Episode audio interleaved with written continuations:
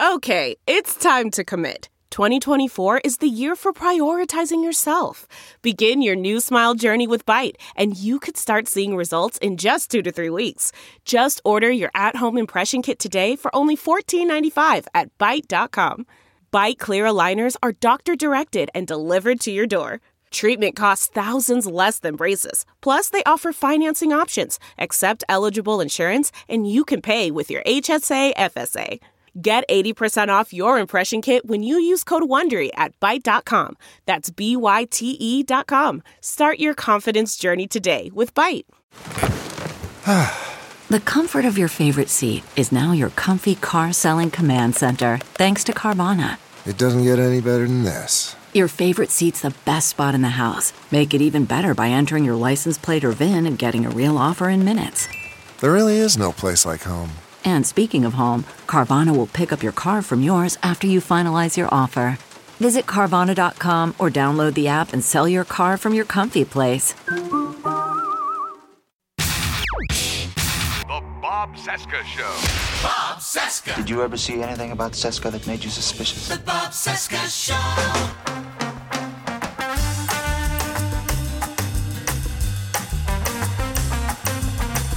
From our nation's capital, it is Wednesday, November 2, 2022, and this is the Bob Cesca interview on the Sexy Liberal Podcast Network. Hi, I'm Bob. Hello, Bob. Hi, day 652 of the Biden Harris administration, six days until the 22 midterms. Find me on Instagram, the Bob Cesca, Twitter, Bob Cesca underscore go for now, and our Patreon page is bobcescashow.com. Did you hear that? Six days to go. Six days to make sure we save democracy and one of the best ways we can do that is to start flipping state legislatures, right?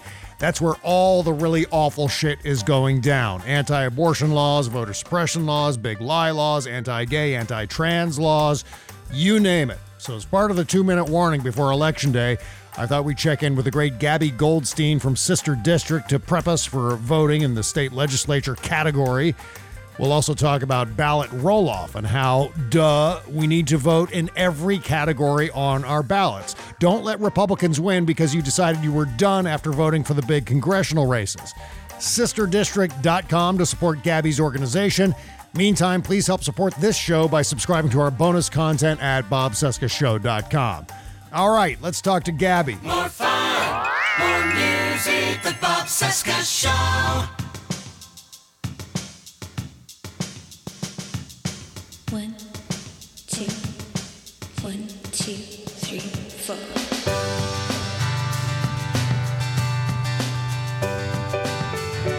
Hello. Hey, how you doing? Welcome back to the show. Thank you so much, Bob. How are you? I'm doing great. I'm so glad you're back on the show because I need a distraction from screaming about Elon Musk on Twitter because I'm doing it way too much. So I, I, need to get my head focused back into November 8 and the, the midterms and especially state and local uh, elections and so on. And and so this is uh, just perfect. I'm so glad you could come back to the show, Gaby. Absolutely. Thanks so much for having me. And yeah, you know, I think we all need a little bit of a break from the Musk drama. And uh, there is so much that is happening that is that is even dare I say more consequential to the future of our country than even that. So yeah. Yeah, you know what? As uh, I spend all kinds of time screaming at Elon Musk on Twitter, I realize that there are many things that are more consequential to the country than Elon Musk. So let's dig into all of that. How are you feeling about the midterms at this point? Well, you know, look, I know that uh, a lot of folks are uh, traveling along the polar coaster, as we say, right? Uh, we're up, we're down, we're sideways.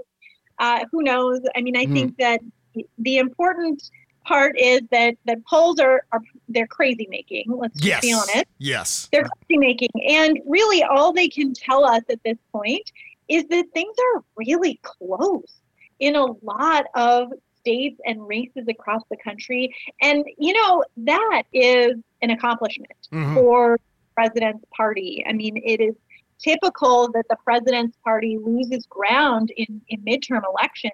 And so the fact that things are so close, uh, the fact that um, uh, you know Democrats and progressives have really um, made such a compelling case for why uh, why we should be in the fight this year Yeah. is, is an accomplishment, and that's worth remembering in in all the rigmarole around the polls and and and what's going on. Obviously, you're advising ignore the polls. Is that what we should do at this point?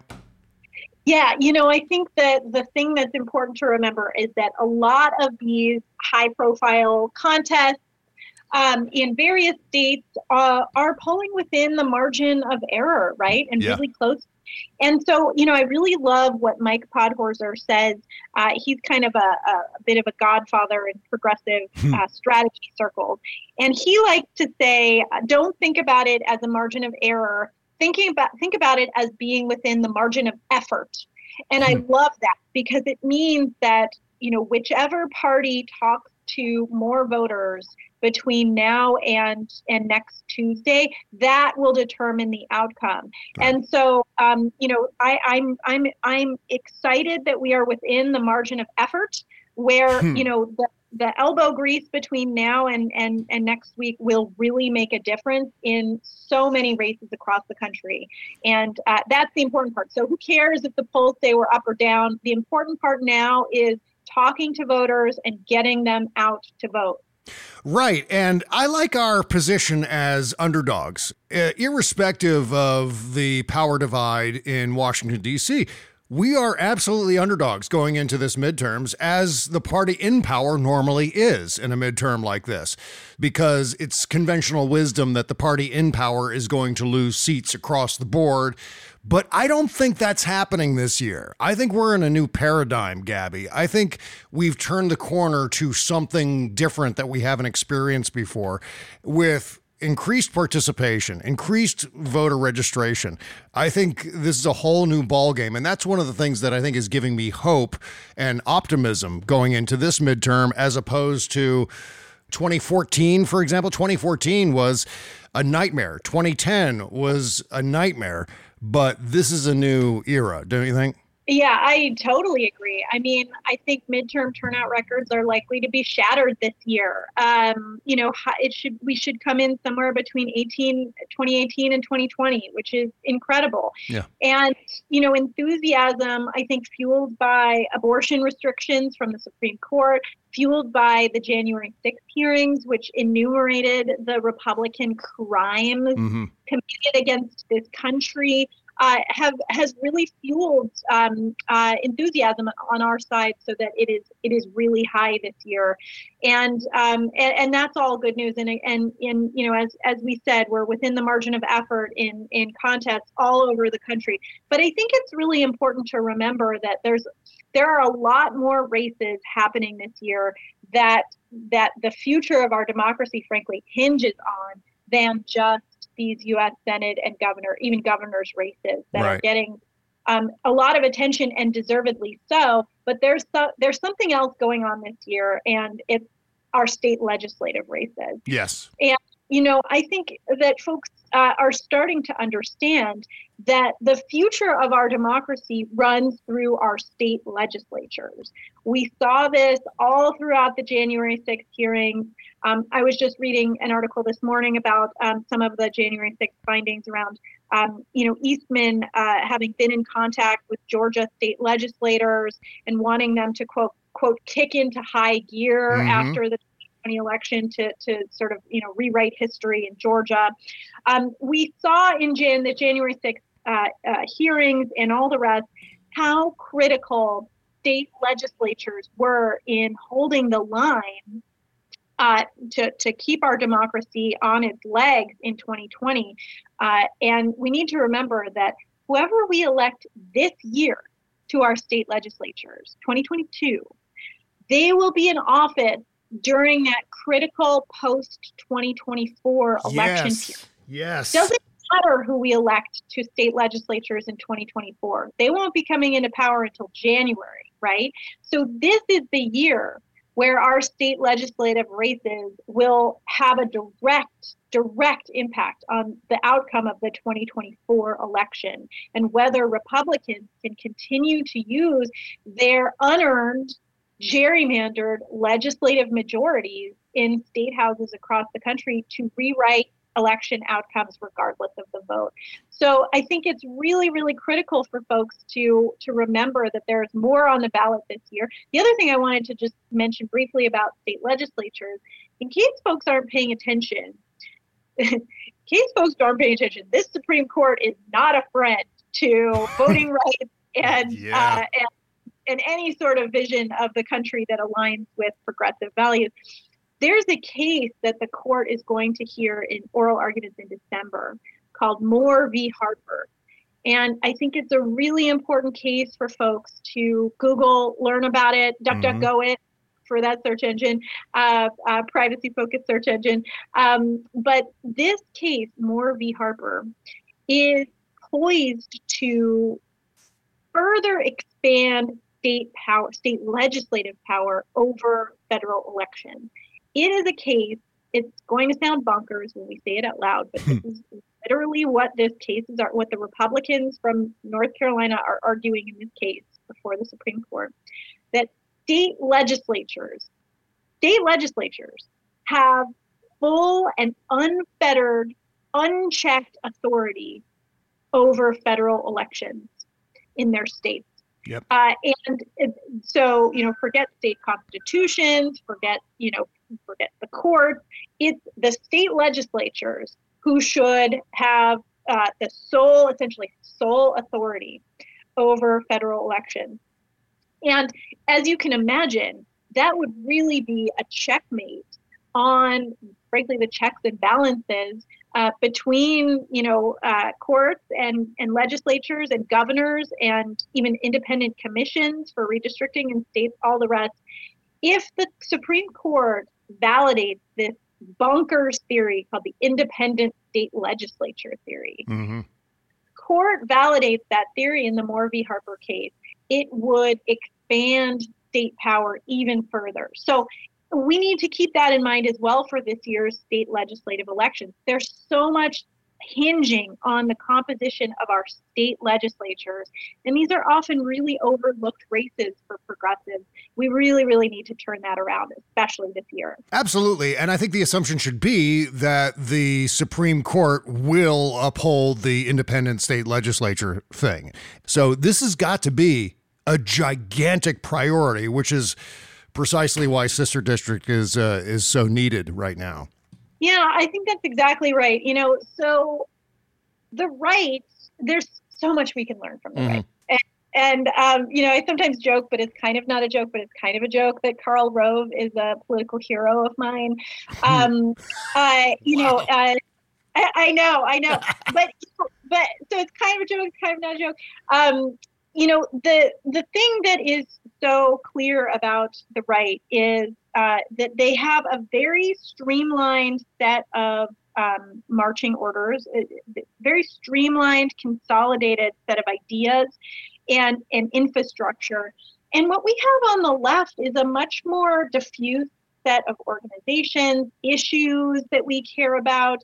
Um, it's much, it's a big tent, right? and yeah. so for a variety of reasons, we're in a position uh, where we are decades and decades behind the right when it comes to building state power.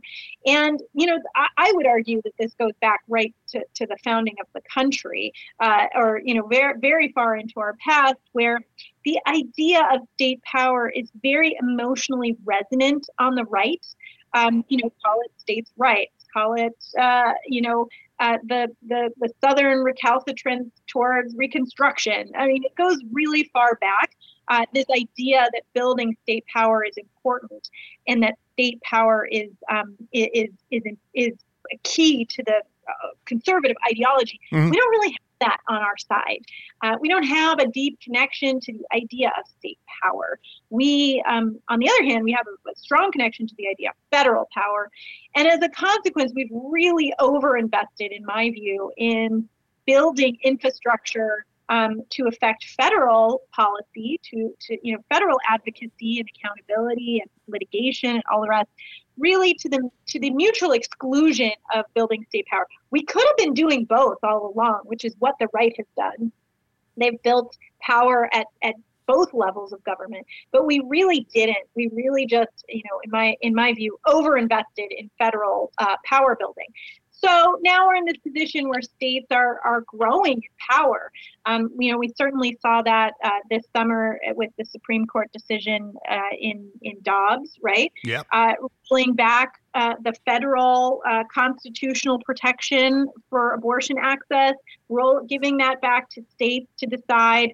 Uh, many, many instances from the Supreme Court and and otherwise that indicate to us that state power is growing. So you're exactly right. We're in we're we are we are in existential need of building state power for progressives and really in my view not just being against all the terrible as you call it shit that the republicans are doing in our states you know god knows they're doing plenty of terrible shit Yeah. um, Yeah. but we have to also be for something right and and that's something that uh, Anat Shankar-Osorio who's um, a progressive messaging expert always tells us is that we can't just be against the terrible things that um, that Republicans are doing. We have to have our own vision of of why things would be better for everyone if if we were in power. And I think that that's uh, something else that we need to be working on at the state level, so that our side can can really feel good about building state power and investing there. Yeah, absolutely. And so I think we're going to have a long haul when it comes to any serious final results when it comes to this coming up election. And that is because of just the very nature of elections now. Uh, the, the last two, I think it was one of those things where it was touch and go on election night. We didn't know what was happening. And at, at one point, it looked like we were going to lose everything. And I think that happened both in 2018 and in 2020.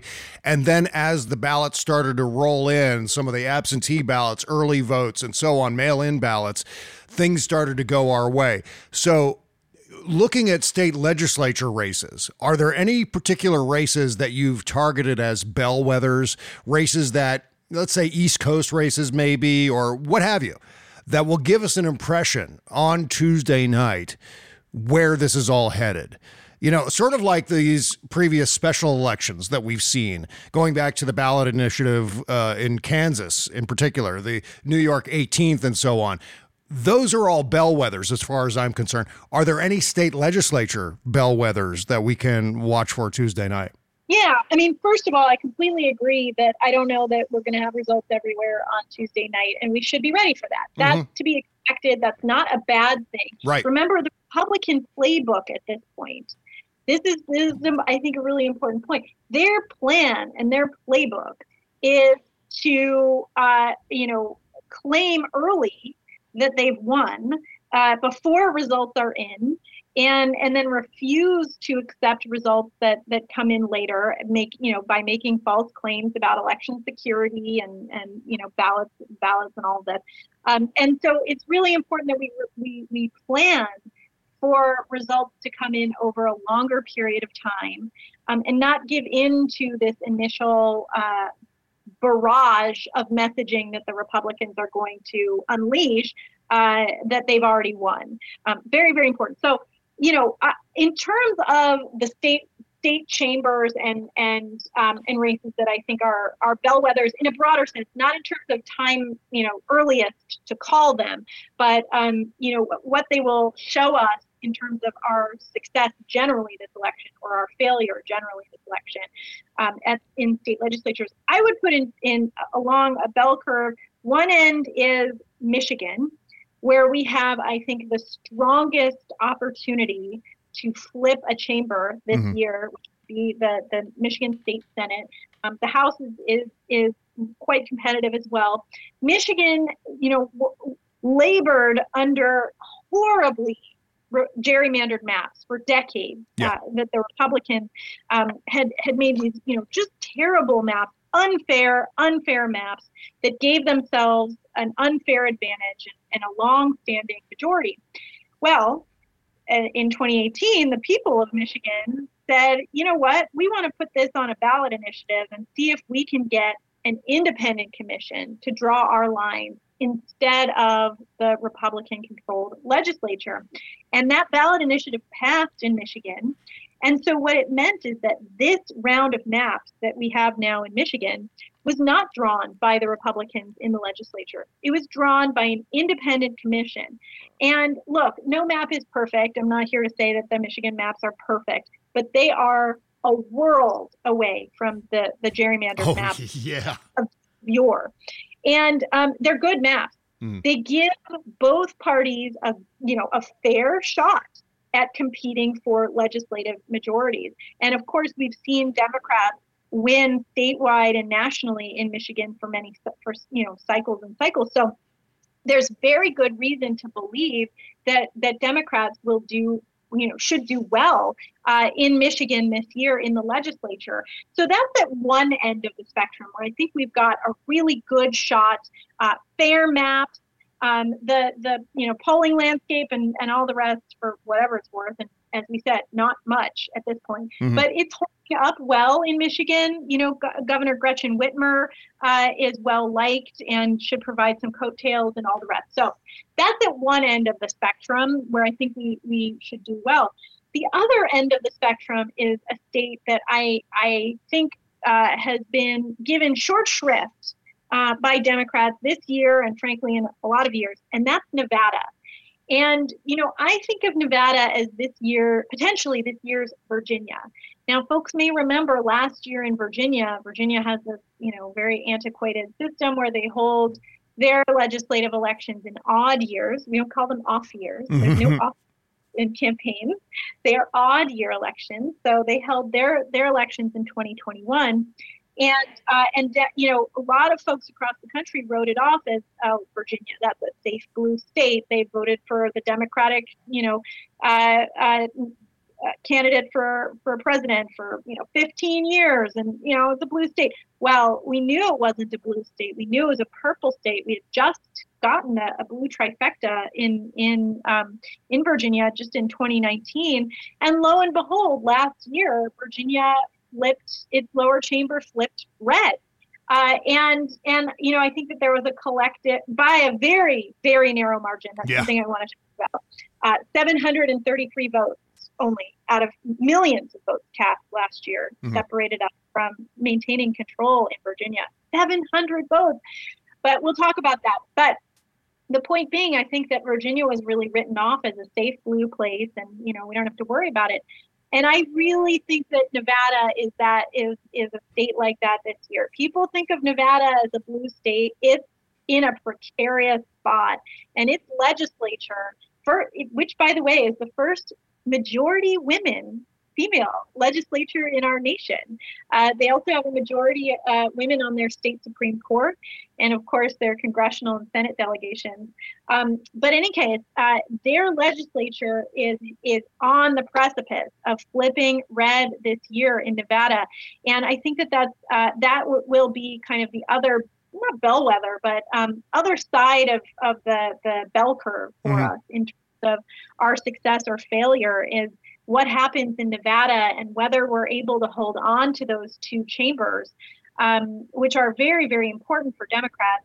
Uh, I think you know those those two are kind of the extremes of what um, what what we might be looking out for on on Tuesday, but not Tuesday. Remember, because it may drag on several days, and that's good. That's that's okay. That's that's as things should be.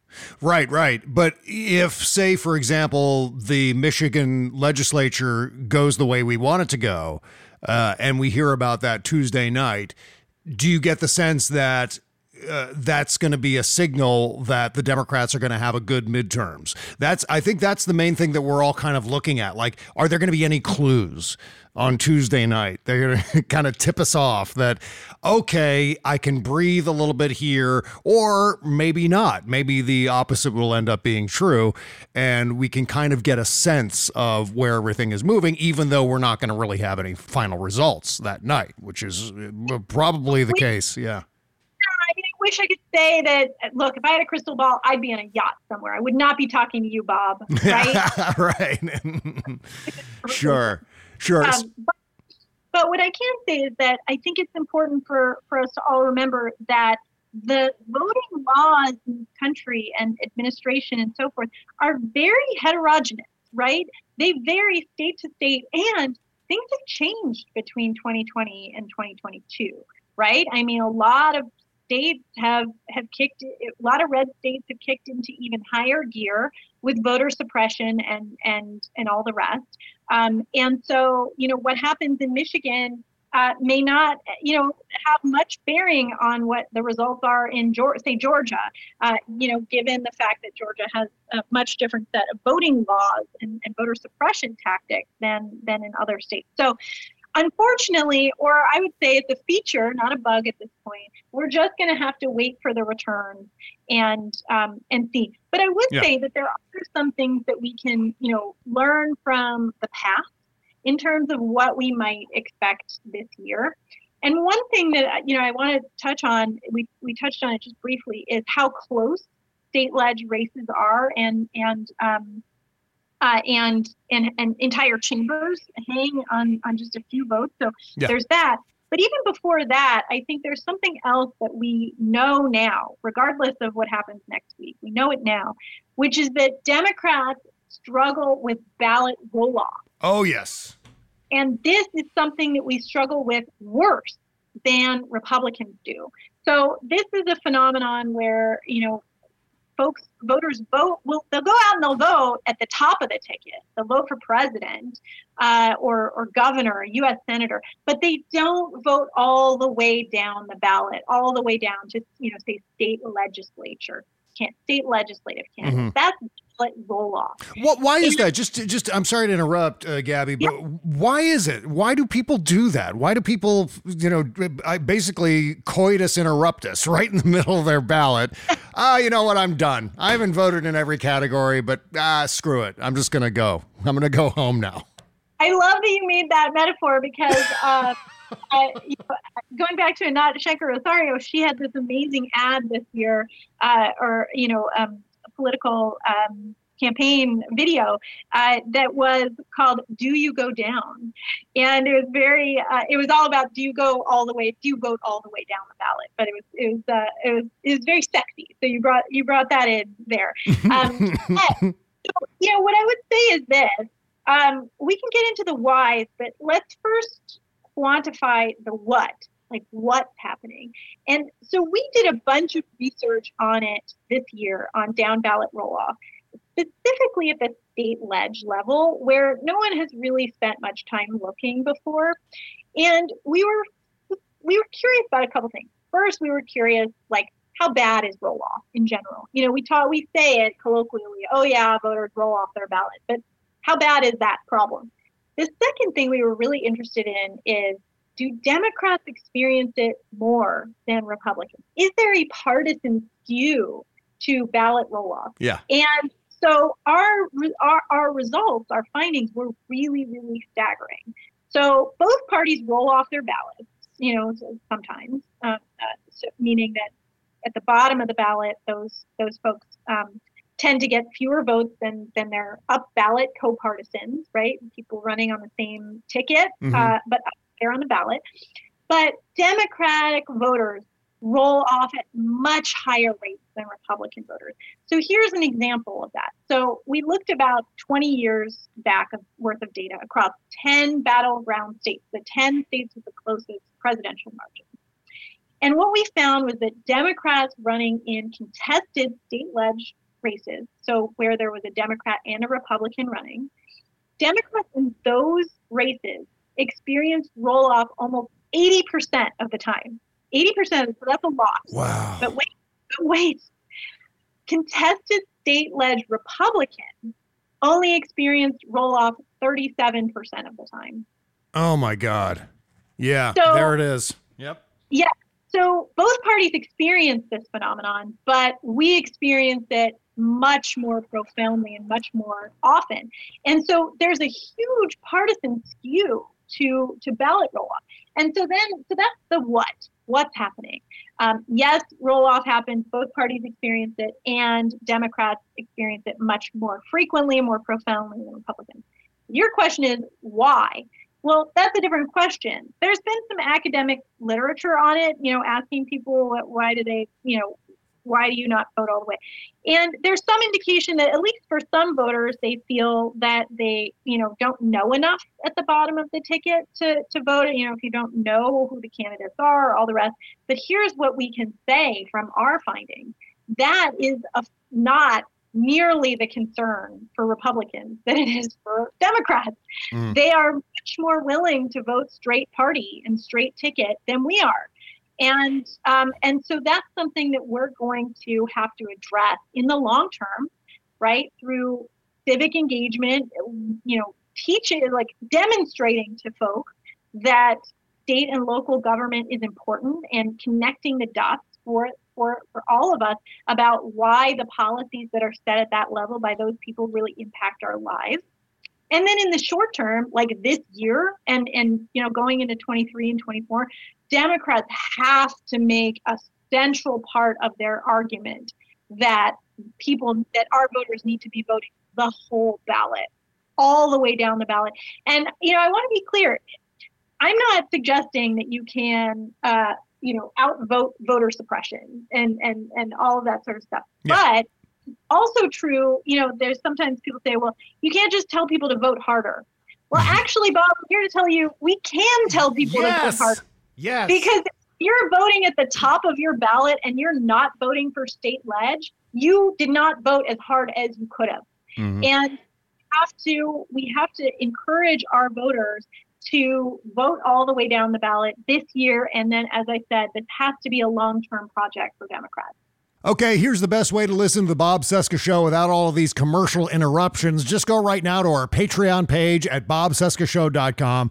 Scroll down to the link for the ultimate edition of the podcast and sign up for just $15 per month. You say, oh my God, $15 a month, that's a lot of money. Well, in exchange for your generous support, we're going to give you a completely commercial free version of the Tuesday show, the Wednesday show, and the Thursday show. Plus, you're going to get the Shadow Docket every Tuesday and Thursday. But wait, still more.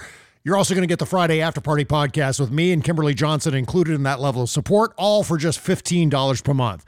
Again, that's bobcescashow.com, and we thank you. Delve into the shadows of the mind with Sleeping Dogs, a gripping murder mystery starring Academy Award winner Russell Crowe. Now available on digital. Crowe portrays an ex homicide detective unraveling a brutal murder he can't recall.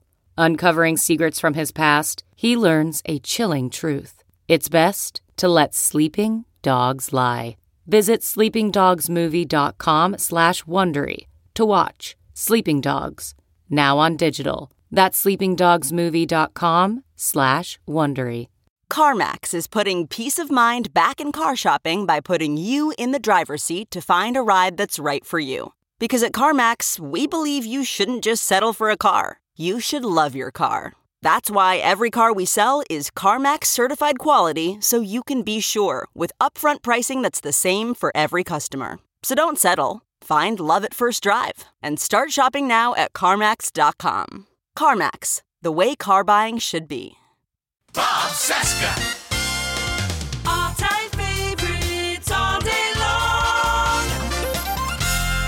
Yeah, it seems like we are our own worst enemy sometimes. If we untied that one hand that's tied behind our back and actually went out and did all the things that we should be doing, getting out the vote from registered Democrats who don't typically vote, and then making sure that every Democratic voter votes all the way down their ballot and doesn't skip any of those state and local races, we would actually start winning some of these uh, very, very close races as well as dominating the other ones. We just have yes. to do it. We just have to make the effort to stop uh, undermining ourselves. And also, there, this is hopeful. This is a hopeful place to take the conversation, which is that, just as you said, these are tiny margins that will decide these races. Right. And you know, we talked about, uh, you know, and as you said, if we could just get a few more, you know, of our own voters to, to vote all the way down the ballot, we could really build power here. So we mentioned Virginia last year, millions and millions of, over 3 million votes cast, right, for, for Democrats. Um, and and 733 votes separated us from control of that chamber in the three closest seats in in, in Virginia. Mm-hmm. that's just one example. I mean, another example is let's look at 2020, right? We Democrats took the, uh, you know, Joe Biden carried Arizona, the state of Arizona, right? Um, and but but we did not win those state legislatures. We did not flip those chambers, even though we were very close.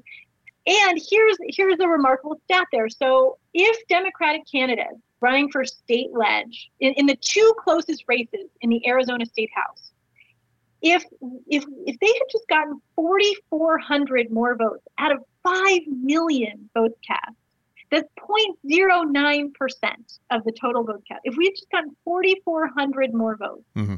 we would have flipped the yeah. Arizona State House in 2020. Wow. Right. Wow. And similarly, like the Minnesota Senate's another example. If we had gotten just 1,800 more votes in the two closest districts in the Minnesota Senate, we would have flipped that chamber in, in 2020. And so, you know, Democrats are often closer to winning power in state chambers than than than it might seem, um, which I think is a really strong call to arms for us to keep fighting for every vote, right? Yeah. And that that vote, you know, your you may feel like your vote doesn't matter very much when it comes to president, although it sure does in, in a lot of states, right? Um, but but definitely, you know, you could be in the bluest state in the in the country or the reddest state in the country, and your vote will matter for state legislature and for local offices. Mm-hmm. So um, so you know, we are within a, a fighting chance of building power at this at this level. We really just have to make the case to voters about why they should bother voting all the way down the ballot. Yeah, and as if the last several elections haven't convinced us that every vote counts. I don't know what will. I mean, as you said, uh, some of these elections, in fact, many of these elections are decided by one or two percentage points. And so, Much- yeah, turning away people from supporting Democrats just because uh, 20 years ago they supported the Iraq War and were, were Republicans.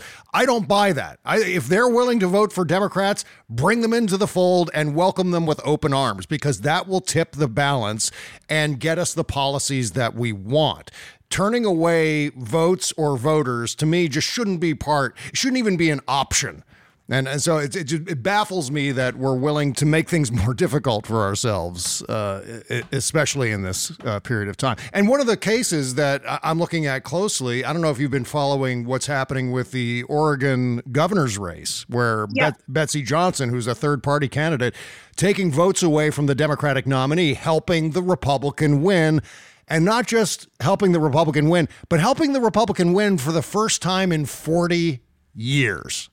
Yeah. What are you hearing about that race out there?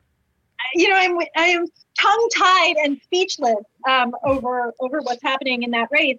Um, and and you know, Oregon is not a target for us because we focus strictly on state legislature. Sure. Um, but but you're but you're right that the power is likely. You know, it's not just Oregon. There are a number of states where the the future of our party and frankly of the country lies in the balance. Uh, and governor's races this year are extremely important. You know, in addition to Oregon, I, I just go would go back to what's happening in Michigan and how critically important it is to reelect Gretchen Whitmer, who has been a backstop against the the, the truly, you know, to to use Bob's term, the shit that Republicans have been doing in the legislature in Michigan. Um, she has been a critical backstop there. I would say also Tony Evers in, in Wisconsin that, you know, Wisconsin is uh, in a in a very, very precarious situation where, and I would put North Carolina in this category as well, um, where those state legislatures hang on the precipice of falling into Republican supermajority, mm-hmm. uh, which means, you know, that even though they have, even if they retain under Democratic governorships, if you if you if your party has a supermajority in the legislature, that can override the governor's veto. So it doesn't even matter if you have a Democrat as your governor. They can't veto bills that have a what's called a veto proof majority or a right. supermajority. So, you know, reelecting uh, reelecting Evers in, in Wisconsin is incredibly important, uh, and making sure that we don't fall into super minority there. And you know, again, there are. I mean, Arizona. Where do you want to start with Kari Lake Mhm. and insanity going on in that in that gubernatorial race? Um, but I would say, too, in each of the states that we just mentioned, including in Oregon, there are incredible state led candidates, Democrats running, uh, who are receiving a fraction of the attention and the resources and the interest. Uh, that they're that the that the that the governors are, and look, I'm not saying governors uh, are not important. They are extremely important, but we really have to diversify our interests as voters and as members of the public, um, people who are engaged in politics, and include, you know, broaden our imagination and include state legislative candidates and policies and issues uh, in in our purview of what we're paying attention to. All right, one last break. Back with more Gaby right after this. Okay, picture this. It's Friday afternoon when a thought hits you. I can spend another weekend doing the same old whatever, or I can hop into my all new Hyundai Santa Fe and hit the road. With available H track, all wheel drive, and three row seating, my whole family can head deep into the wild. Conquer the weekend in the all new Hyundai Santa Fe. Visit HyundaiUSA.com or call 562-314-4603 for more details. Hyundai, there's joy in every journey. Okay, picture this. It's Friday afternoon when a thought hits you. I can spend another weekend doing the same old whatever, or I can hop into my all-new Hyundai Santa Fe and hit the road. With available H-Track all-wheel drive and three-row seating, my whole family can head deep into the wild. Conquer the weekend in the all-new Hyundai Santa Fe. Visit HyundaiUSA.com or call 562-314-4603 for more details. Hyundai, there's joy in every journey. Bob Cesca plays more music. Yeah, and, and, you know, one of the reasons I brought up the Oregon race too, the Oregon uh, governor's race, and, and by the way, I sometimes have trouble saying the word gubernatorial. Not because I have trouble pronouncing it, I just don't like the word. so it's sometimes it's like a struggle to get that word out. Oh, uh, you mean I've got to say gubernatorial right now? How do you do that with any dignity whatsoever?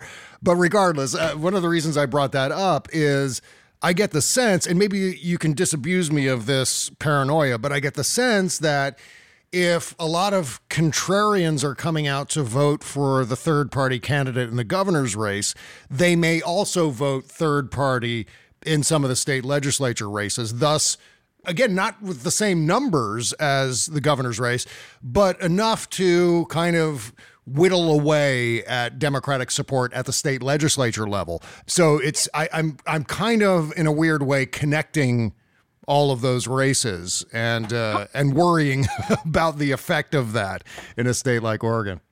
You are a million percent correct that this is a game of inches.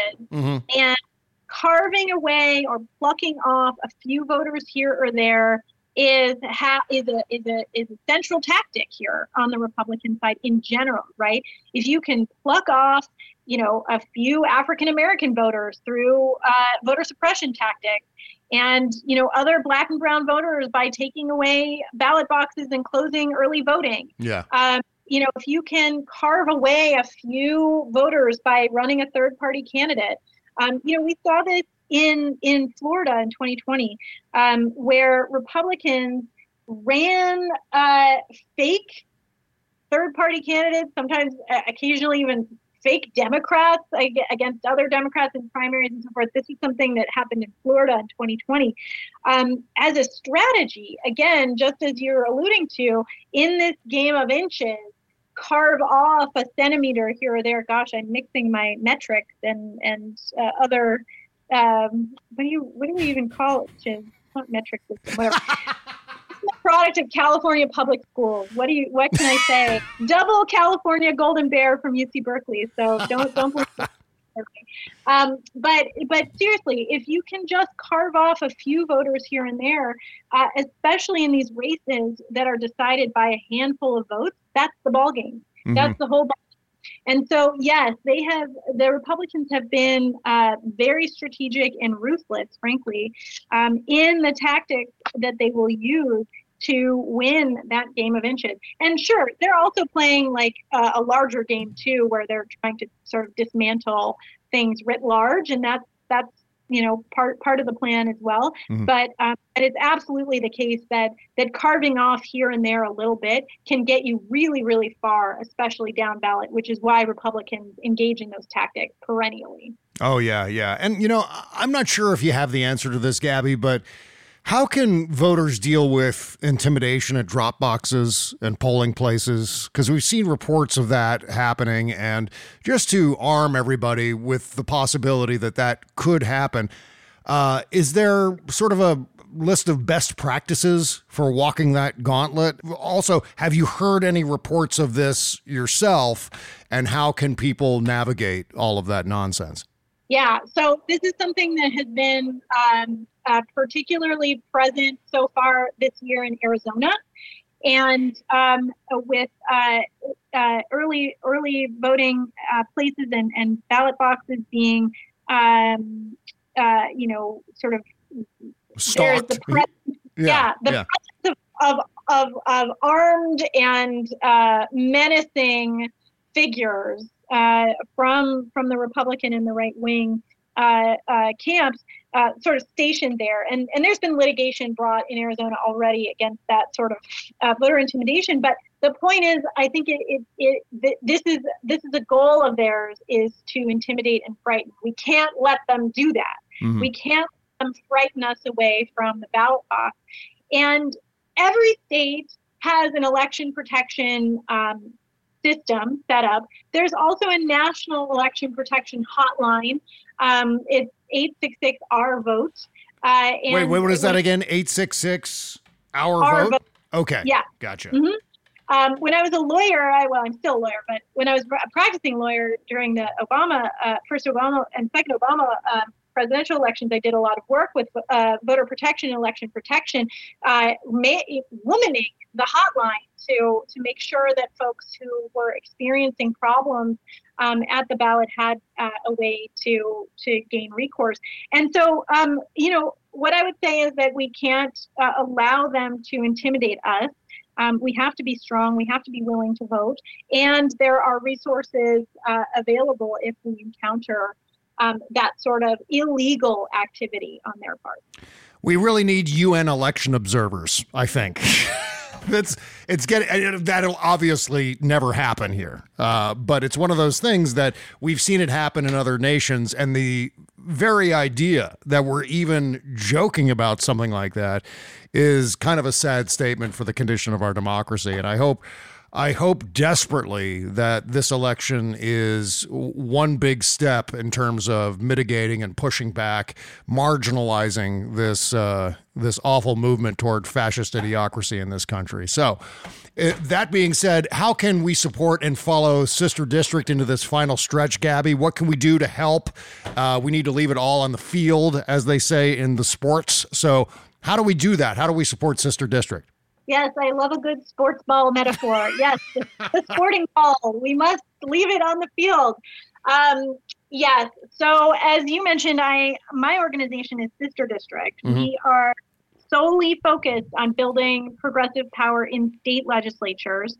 And each year we set, we select a, a strategic set of state legislative candidates, progressives, and we support them with field and fundraising, small dollar fundraising. Um, so this year we've endorsed uh, 36 candidates in I think 10 um, different states. Very very critical races. These are often the folks who will decide the majority uh, for their chamber, or that are in a very fragile position of uh, potentially losing their seat if we don't. Um, invest this year, and we are well. I'll say um, we're closing our fundraising for. We've raised over a million dollars for our candidates so Wow. year. All grassroots dollars, small grassroots dollars, five dollars here, ten dollars there. Um, we're closing our fundraising on Saturday.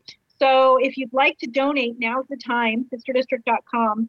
And we are running national phone banks every day between now and the election, often several times a day.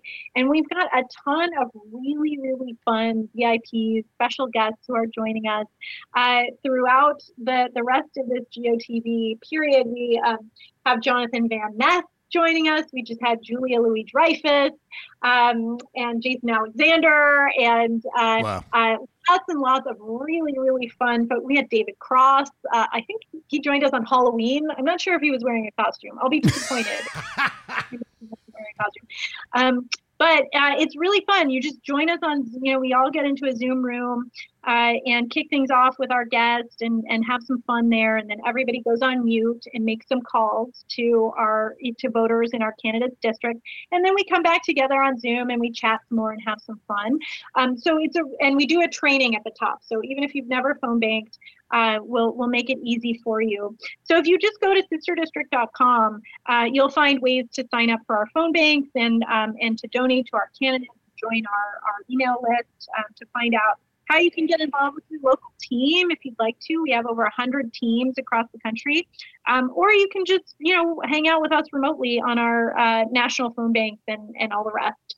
So there's still a lot of time to get involved. Uh, this election is not over and and the outcomes are not they're not guaranteed, right? Which Bob, as we said, this is this is already a big win for Democrats to be Yeah. in the game this close to the election. Very unusual. Usually, as we said, the president's party uh, is uh, uh, often this, not this competitive.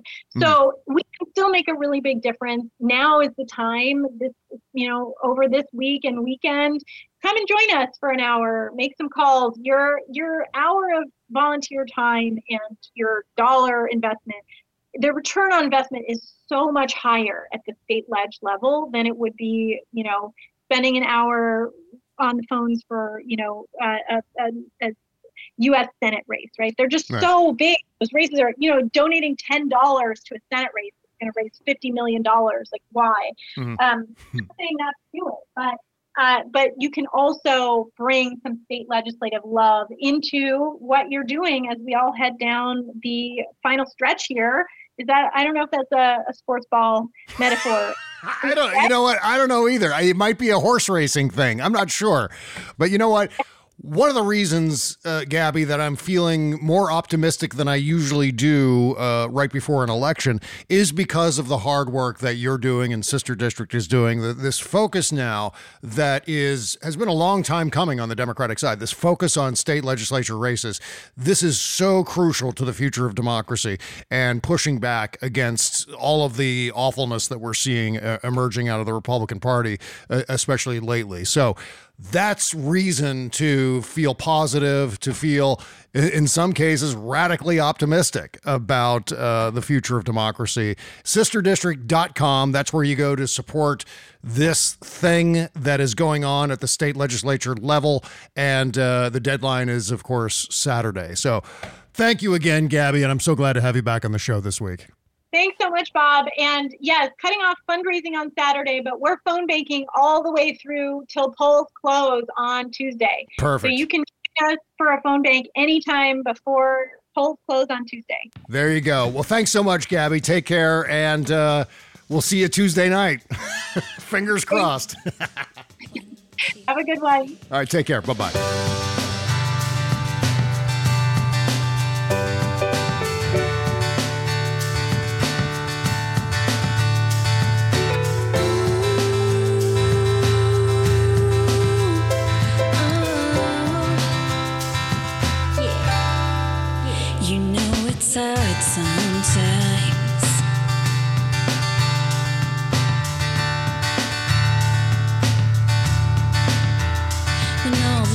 You had for the future get pushed aside. And the dreams you once held so